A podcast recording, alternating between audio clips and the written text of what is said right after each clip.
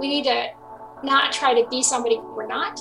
But I feel like that really connected with me on, but I'm trying to be an author and uh, I can look on social media and see how this author does it or how this author does it. And I, and I can try to do my job the way they're doing their job, but that's not going to be the way it needs to be done. I need to figure out who I am, who God's created me to be, and embrace that part. And I really feel like that's what I most identified with the character of John in Since You've Been Gone. We'll talk about this and much more today. Welcome to a Writer's Day podcast. Hello, and welcome to my podcast. My name is Ruth Douthit, and I'm an award winning author of books for middle grade readers and the current president of Christian Writers of the West, the Arizona chapter of American Christian Fiction Writers, ACFW. ACFW is an amazing organization if you're serious about writing, you need to be a member of this organization. Visit their website today to register for their conference or to look at all the resources that they offer writers.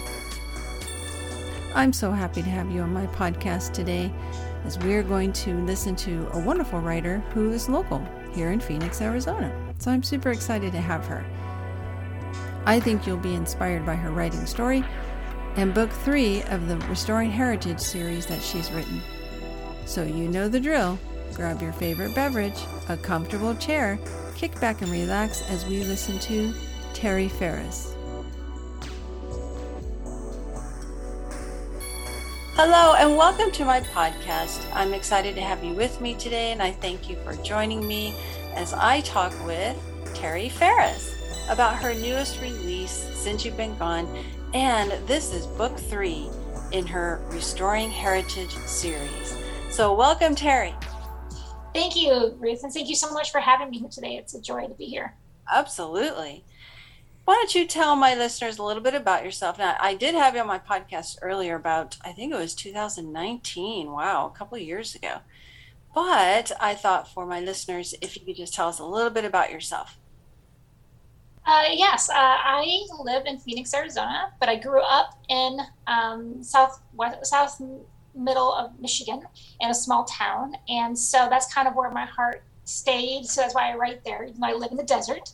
Um, I have three kids who are now all teenagers, and um, which keeps me busy between that and writing. My husband uh, loves to rock hound, and we do try to do as many family things as we can fit in. Um, but we just are at that unique stage where we're trying to uh, capture all as much fun as we can before they grow up, before we realize it. Yeah, you know, it goes by fast, doesn't it? It sure does.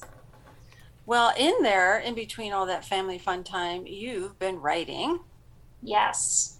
And I, uh, yes, I'm just getting ready to launch my third book, uh, Since You've Been Gone. It comes out September 7th. And uh, it is the third full length novel in my Restoring Heritage series. I have a few novellas in there, but it is the third full length novel. And um, we follow, we actually, the first book was a lot about um, the, the town, uh, kind of establishing the town and then them earning some um, money to, uh, to do some uh, upgrades and some uh, improvements on the town. The second book was about doing some of the actual restoration. And the third book, now we're starting to reopen businesses. So if you did read the prequel novella, um, there was a business that closed, and so we kind of revisit that business and trying to reopen it. So kind of a, a new start. That's great. So why the Restoring Heritage series? Is there like a play on the words restoring heritage? Uh, yeah, when I started writing my the first book, You Belong with Me, um, Hannah was very much, uh, she was very much caught up with her heritage and, you know, what who her mother was and where do you, where did she find her identity? Where did she find her, um, really, what did heritage mean, right? So Luke, who had grown up in foster care, you know, did did he have a heritage? Hannah had part of a heritage she liked, part of it she didn't interestingly enough, without even necessarily trying to, I realized that all of my characters in my books seem to be seem to be um, kind of connected to that word in such a way. And so when I was trying to figure out um, what like some of the themes and stuff, it just seemed a natural name for the town. It sounds like it. I think that's great. So, small town appeal. Now, you lived in a small town in Michigan for a long time. So, do you feel that that's why your heart is drawn to setting your stories in that small town atmosphere? Absolutely. I, I loved growing up in a small town. I loved the fact that, you know, you have small town parades and small festivals and you know everybody. Um, that, you know, not only do you know everybody and everybody knows you, but chances are they knew your parents, they knew your grandparents, aunts and uncles, cousins, and there were very few secrets, but at the same time, there was also kind of a, a tightness, a community of that, that we were all like one big family, not just uh, strangers. And so even now, I go back and I always still tease, like my when I go home, that I have more friends still after 25 years being away. I have more people I know in the small town of Spring Arbor than I do all of Phoenix, and it's just because everybody makes everybody their own business. You know, like I I talk to um, some of my friends who I who have just moved to Spring Arbor, but they are now friends with people I went to high school with, and so it's all just this interconnected, just community that just kind of warms my heart. I just love it, and so that was a natural place for me to start writing my first series, and I just loved creating this small town because you can create just how you want it to be too. Yeah, you can add some quirkiness to it, some folklore to it. That sometimes the big city it just doesn't work the same way, does it? Right, exactly. And um, yeah, an element of, of just surprises and connectedness and, and stories and stuff. Yeah, it's super fun. I mean, Phoenix is great, but it's so spread out, you know, and we're a mixture of people from all over the country.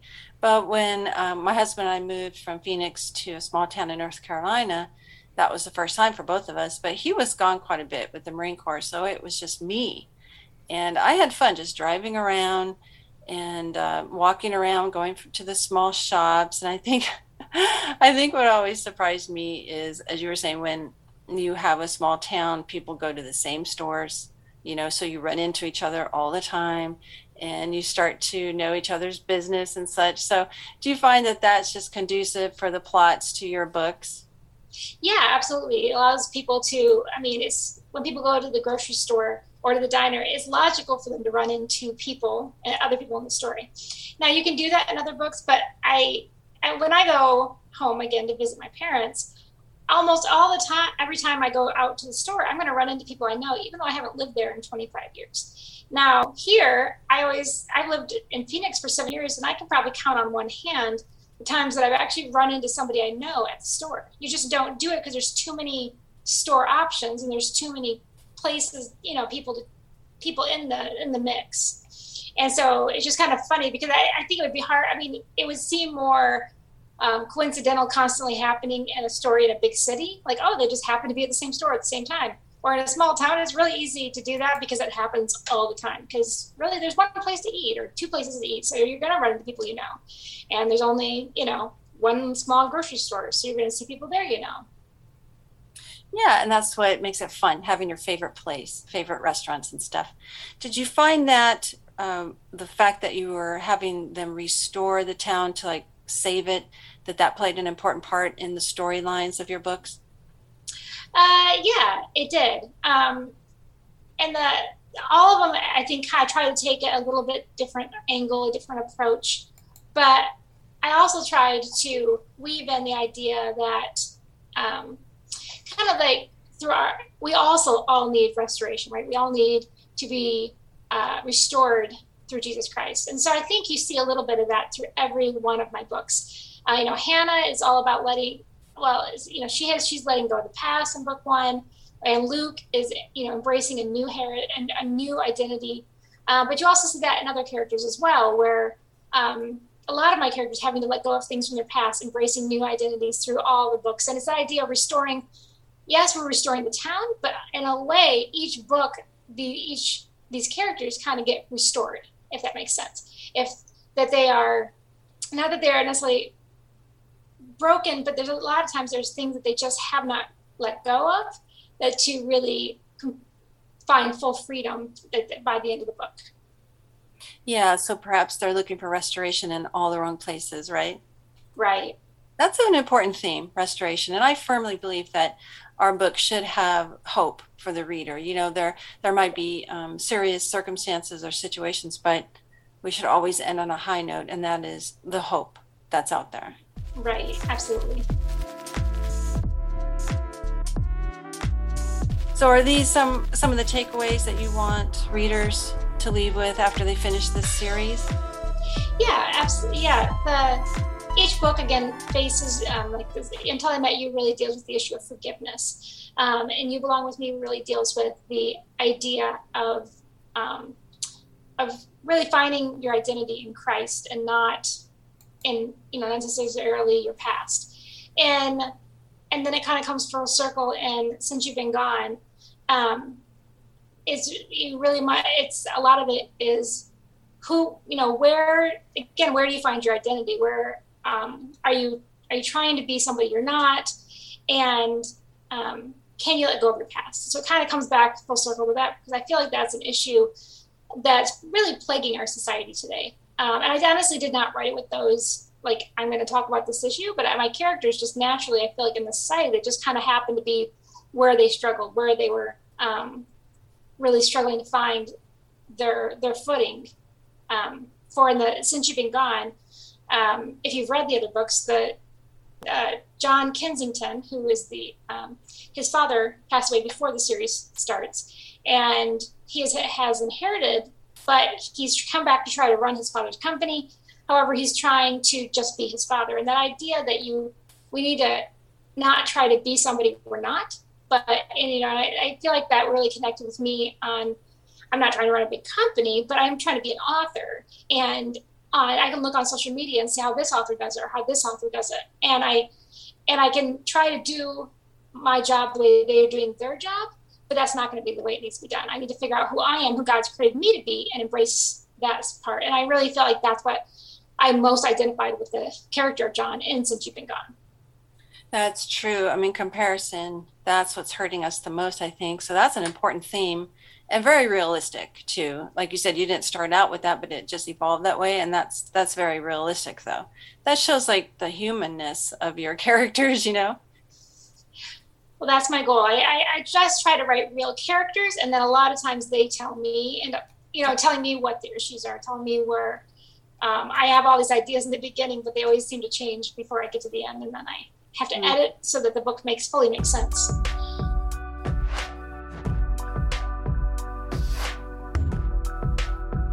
The big question What's next on your list of projects? So, uh, yeah, next on my list of projects, I'm right now working on a, um, a series that I actually moved out here to Arizona, the Grand Canyon, North Rim of the Grand Canyon. And it's just a little different. Um, this is just kind of a between projects uh, series that I hope to be able to release next summer. Um, there's not going to be full, they're going to be uh, just a little bit shorter length. And um, people were asking for, um, and You Belong With Me, you meet Luke's surprise family. And he, has two twin brothers. And I kept getting messages from readers saying, What about his brothers? Tell me, you know, I want to tell me they get a story. And it didn't really work for them to come into Heritage because I already brought his sister into Heritage and, until I met you. And the whole town's, and the whole family's not going to move there this town. So um, but I did this story. I'm really super excited about. It has a little bit more adventure, um, but it is definitely the similar feel. And because it's the North Rim, which is much smaller than the South Rim of the Grand Canyon, it has that again that small towns, tight community, knit community feel about it among the staff and working together. And they get into some sticky situations, and it's been a fun to write.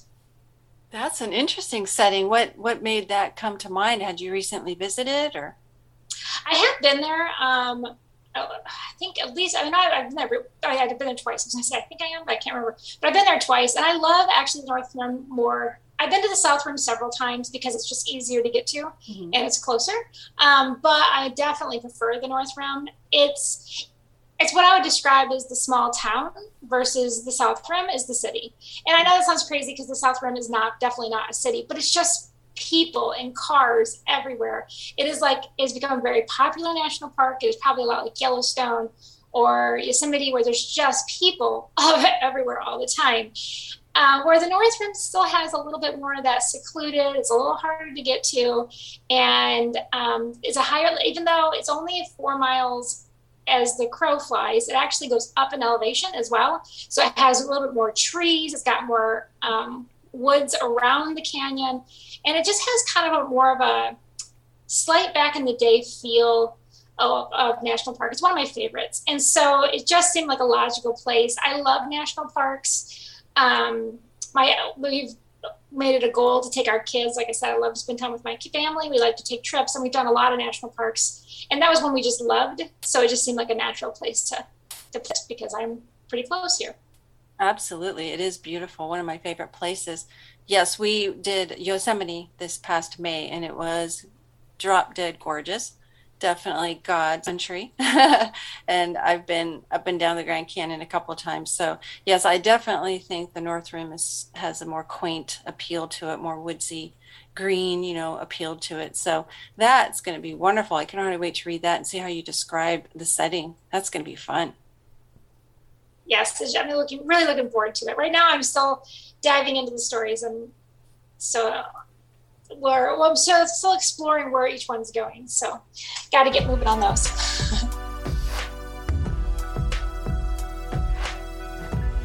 so, what's your writing process? Do you brainstorm with your friends Susie May, Susie May Warren and Rachel Hauck over there at My Book Therapy and just brainstorm the plots and such?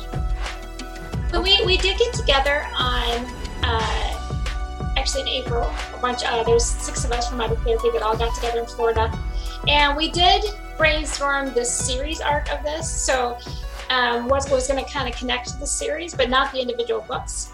Um, I tend to brainstorm. I have a few individual crafting partners that I brainstorm the individual books with, um, just to keep them.